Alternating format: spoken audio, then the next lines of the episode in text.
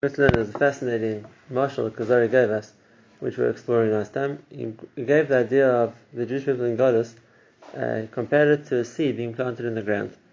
And he said that just like it looks like a seed being, is being buried, really, and decomposes, but really that's just the way to encourage new growth, because the two steps which are necessary for the new tree to grow is one is that the shell of the seed has to crack, and uh, the earth or the minerals not work on the seed, that uh, eventually it will start to decompose, the shell will break open, and then the nutrients feed the nucleus inside the shell, which encourages new growth. And he says Klal Israel uh, being sent to Golus is something very similar. Here also it's a concept of us being planted, so to speak, in order to enable us to grow again. If that's the case, we saw there's really two parts to that mashal.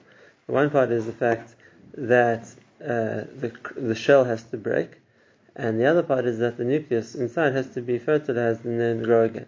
It has to decompose some. Right. And now, what's the point of the shell breaking? So we saw that in every golus there was that clan of people who were bad and really were the ones responsible for the golus. Mm-hmm. Whether it was in the time of the first Beis Hamikdash, it was the kings who had become wicked and their circle of servants, advisors who had been promoting Avodah Zarah the time of the second Beis Hamikdash was the Biryonim, these different cults or clans within the Jewish people who were fighting the Chachamim.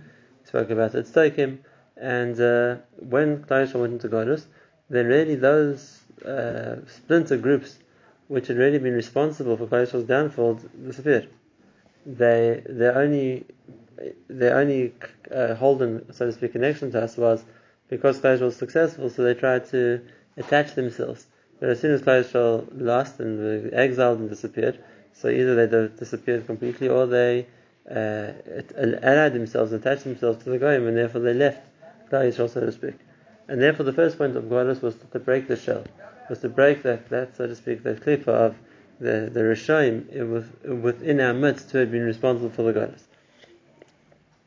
We said similarly in the generations before the Holocaust, where the, the, the vast majority of the Jews of Europe had left the Torah, right. but it was primarily the responsibility of groups like the Socialists and the Bundists and the uh, Haskalah and, and the Enlightenment, whatever they call themselves, and all these things disappeared. The of the, the, they're no longer are our plague Jewish society. There might be different threats we face, but that, that, those are no longer there. So the suffering or the sorrow the Klal experience broke that shell. That's one thing which God is going to do. So, so we're going with the Mashal of the Kuzari again. Uh, about the shell which breaks in Golus. The second thing, the second thing which is Nagaya, is that it says just like the seed in the ground, once the shell has has opened, now the nutrients themselves feed the nucleus inside the sh- in the seed that encourages the new growth. So now the Kuzari is going to explain to us that Golus encourages Klal Yisrael to go again, uh, grow again. How does it do that? How does Yisrael revive itself from being golus. So that's what the Kuzari explains next. And therefore he says in that that same thing that the seed in the ground which begins to grow from the influence of the sand and the soil and whatever else the nutrients in the soil are, so it's the same thing by us being a golus.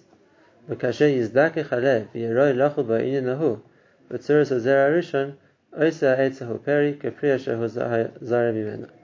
that is when the heart gets purified, and then it can start to, so to speak, a new a new start can take root, which will eventually blossom into the tree, like the tree that was before. And that's the that's the ikka point of what Golus does. It's mizdaki In other words, besides for the categories of people who were considered Rishoim, and they had, uh, so to speak, themselves around the nucleus of Klal Yisrael and were interfering with us, there was a second problem in Golus too. And the second problem in Golus was that uh, being in Eretz Yisrael, in a situation where we were powerful and a situation where we were uh, as much as we needed, or even in excess, like the Pasuk says, of everything we needed, caused a certain feeling of complacency a certain feeling of gaiva, a certain feeling of uh, independence. independence. and lack of dependence on Hashem. And God has changed that. Because when we now go back to being suffering or you know, to being uh, reliant on Hashem and not having the resources or the ability to protect ourselves, so that's mezakech the lev. That purifies our hearts and therefore brings us back to Hashem. And therefore, the experience of going to Golus, in a way, so to speak, helps Klal Yisrael rebuild itself from a position of needing needing a Kadosh Baruch Hu to help them and relying on Him. Which, when Yisrael get too powerful or too confident or too settled, they tend to forget. And it's interesting that even within a golus, there's a golus within a golus, which means we talk about in broad strokes the golus Bavel, we talk about the golus of Paras, we talk about the golus of Edom, for example. Those are like uh, like in the bigger picture, we call that a certain stage. But even, let's say just say golus Edom, uh, that lasted two thousand years, and within and we've been in golus for a long time in Edom, but there are lots of many goddesses within that golus. The Jews were exiled from Spain, they were exiled from Italy, they were exiled from England, they were exiled from parts of France, they were banished from Germany. They moved from place to place from in Eastern Europe. And what's the reason for that? It's always the same reason. And that is because, and the Ramban writes in Torah, that even within a, a place of Golus, you know, the Jews get comfortable, they get successful, and then we've lost the point of Golus. We go back to that feeling of success and complacency, and and uh, we made it, Hashem has to re- repeat again and again the point of uh, bringing Klal back to the, that same point that they feel reliant on Him and they feel dependent. They, they, they don't feel that, that same, that same self confidence or self assuredness, and therefore within a golus is goddesses too. It's interesting, I heard B'Shem Moshe Feinstein that he said even in places like America, which uh, there's no official edict to banish Jews, whatever it is, but Lemaisa, the the changes of you know, the, the neighborhoods which causes the Jews to move out of some places because they're scared of the, inf- the, the, kind of neighbors who infiltrate or the kind of crime in the streets. He said that's also Xeris golus. And in fact, the Jews that move out of first the East Side and then out of the Bronx and out of wherever it is within New York, He said we're in golus. People shouldn't feel too comfortable in golus either. There's going to be that constant change also that there's a lack of uh, feeling secure, which is the, a fertile ground for people to come back to Hashem. So that's the point of what the God, why, uh, so to speak, saying Yisrael into godless is really bearing the seed from which the new, the new beginnings will flourish. And uh, it's at times like that when Klal Yisrael feel that they're reliant on Hashem more and they feel less settled and they feel more vulnerable, and that's when Klal Yisrael do better. That's when they push to achieve more. Whereas, uh, like the says in Haazinu, when Klal Yisrael get to a state, uh, state of satisfaction, satiation, and complacency, so that's when they start to do things wrong. So that's the, the second point.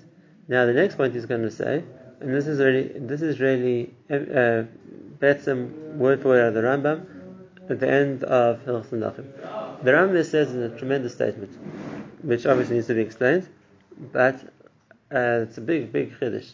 And the Rambam says that the reason why Hakadosh Baruch Hu made other religions in the world which were really offshoots of Yiddishkeit, maybe corruptions of Yiddishkeit would be a better word, uh, Christianity and Islam, the, the reason uh, that HaKadosh Baruch Hu made these other religions, so the Rambam says, is because it's meichin the throne for the Melech HaMashiach. It prepares the path for the Melech HaMashiach.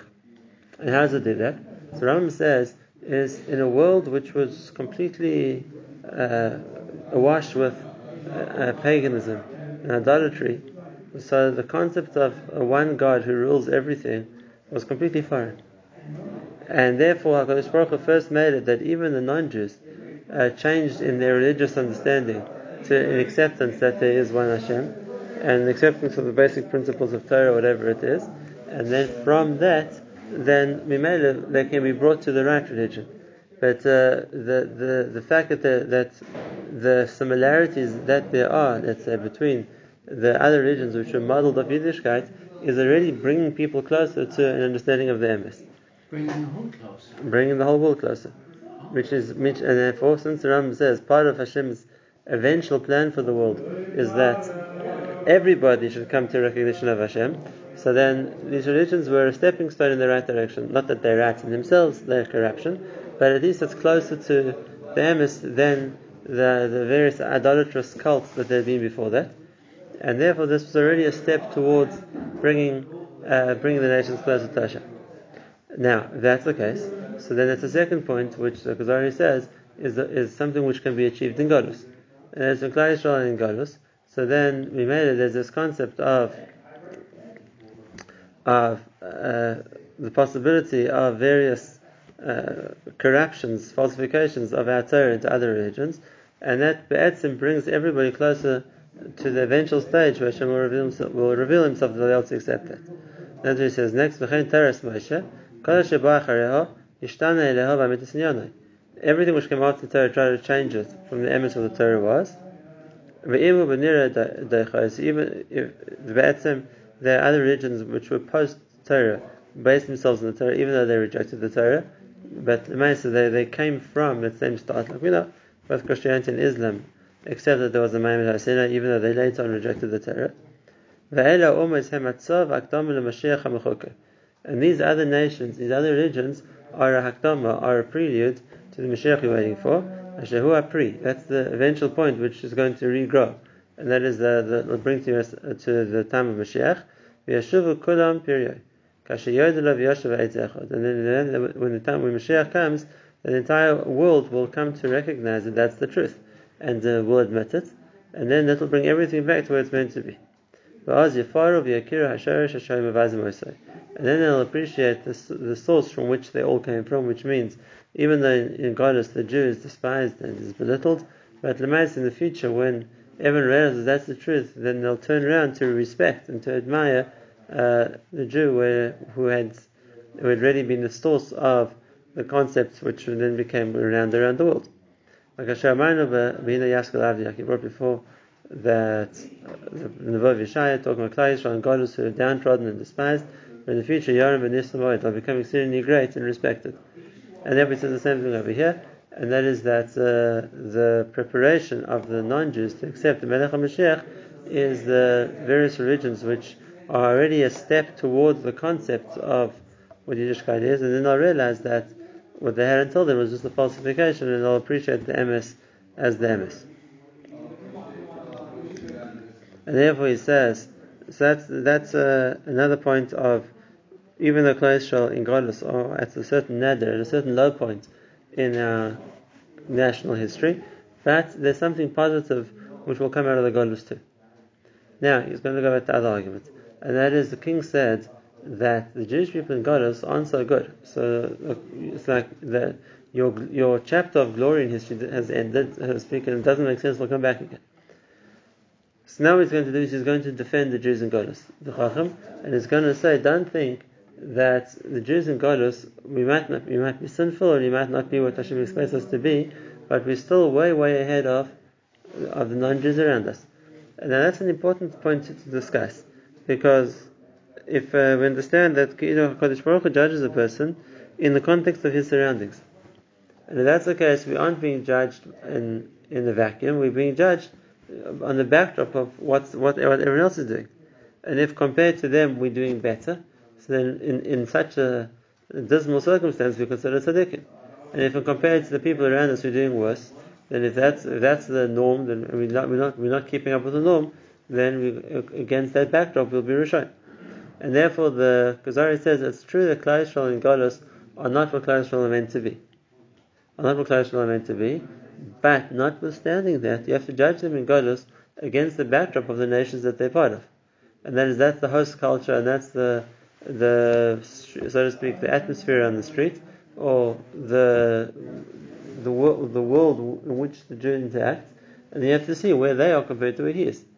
Because even if the Jew in Godless is very far from what the Jew in the time of Yerushalayim was, but the Jew in Yerushalayim was in a very rarefied spiritual atmosphere, and the Jew in Golus is exposed to all the all the uh, pollution spiritually that they of of the non-Jewish society, and therefore you have to judge him by the society. Is it? And therefore he says another point. He says, "V'al tabit el roichak eila min ha'akum v'shtadlusim b'yichud v'tefarim v'teshavchem." Don't look at the philosophers, he says, but are distance from Avodah Zarah and think, wow, they, you see that they are on a different plateau because they distance themselves from what people around them are doing. And as a result, the Tavid El Yisrael, Ba'aina Prisus, you're going to look at the Jewish people with Ba'aina Prisus, which means in a, in a disparaging way. Bavusha of the Abani Bimen, they used to serve Avodah Zarah, like the Torah tells us. And because the way to differentiate is, look what was going to happen to most all the people who are Pikarsim. Why? V'oid ki hem gom v'lo nishalem. The Pikarsim were the ones who denied Hashem and denied the fact that He ran the world and denied the reward and punishment.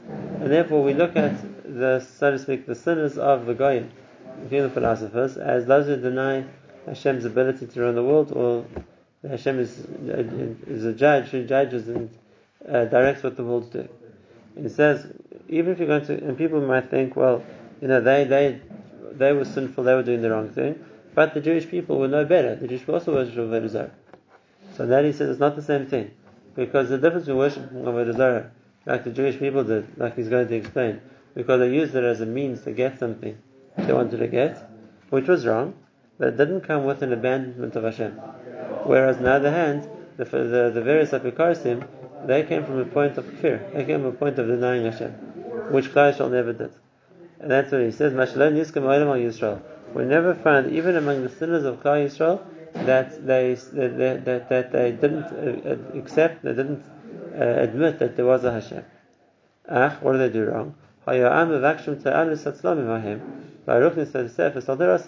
People looked for new ways to get uh, benefits from spiritual forces, or some added degree of spirituality which they could connect to in non-appropriate ways, which was Avodah Zarah. But and they, that was wrong what they did. But they didn't abandon the Torah. And that is, they realized the benefit of worshipping other things or trying to uh, steal shepherd, like we spoke about, from various malachim, but they never caused them to, to abandon Torah in the sense that they didn't uh, they didn't accept the Torah or they didn't they denied the validity of the Torah. And its proof of that is,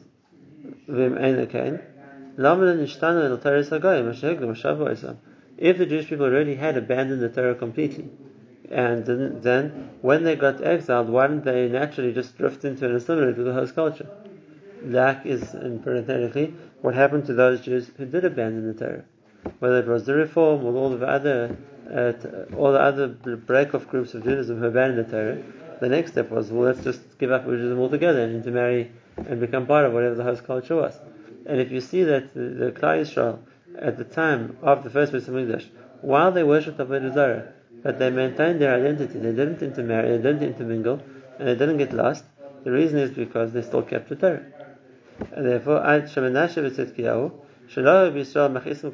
even the biggest Rishoim of Klal Yisrael, is the one who who angered Hashem like they did.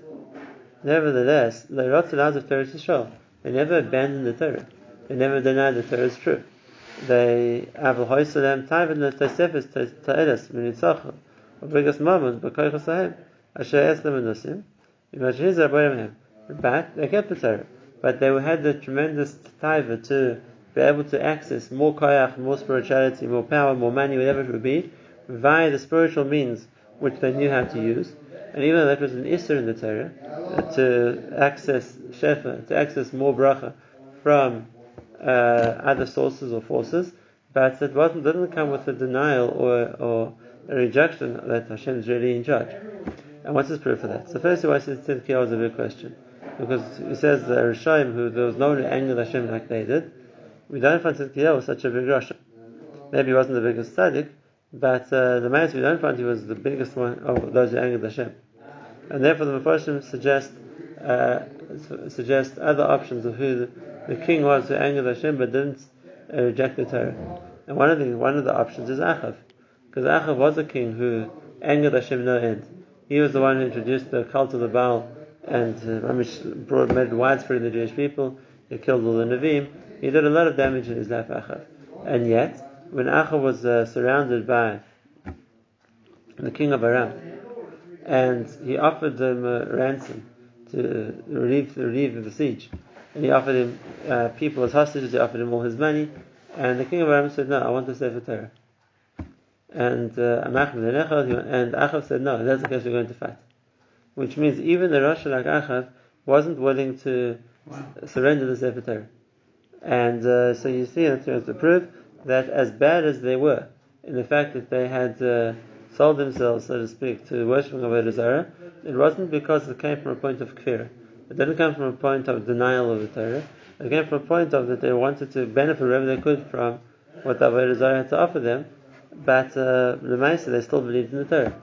As opposed to the Koy from later on, whether it was the Tzdokim or the, or the uh, Karaim or all the other groups who later on denied the Torah or denied Hashem, whatever it is, it's going to be a separate category. And therefore he says that don't think that Klal Yisrael were, we can lump them together with all the other Rishonim through the ages who have done wrong, it's not the same thing. They, were, they, they, they did wrong in the sense that they disobeyed the Torah, which is definitely wrong and they're punished for that, but it doesn't come from a point of disbelief or rejection, so to speak, of the emes of the Torah, or of Hashem.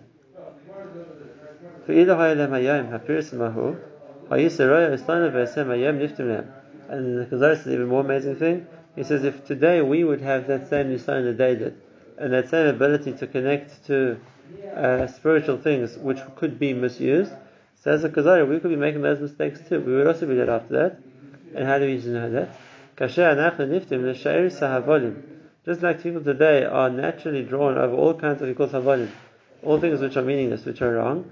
Made stagninus from stagninus is uh, people see in the future, so to speak, or lachashim, lachash is some kind of incantation, v'nisyonis shechokas me'ateva, ukmeis, uh, trying to use good luck charms and things like that.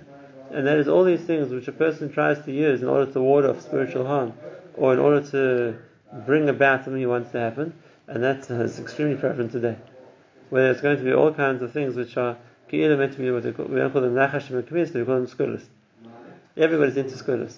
There's a segula for this, there's a segula for that, there's a segula for this. Is that wrong? And says the Kuzari, the emes is this is no different to what they did then, just then they knew how to do better.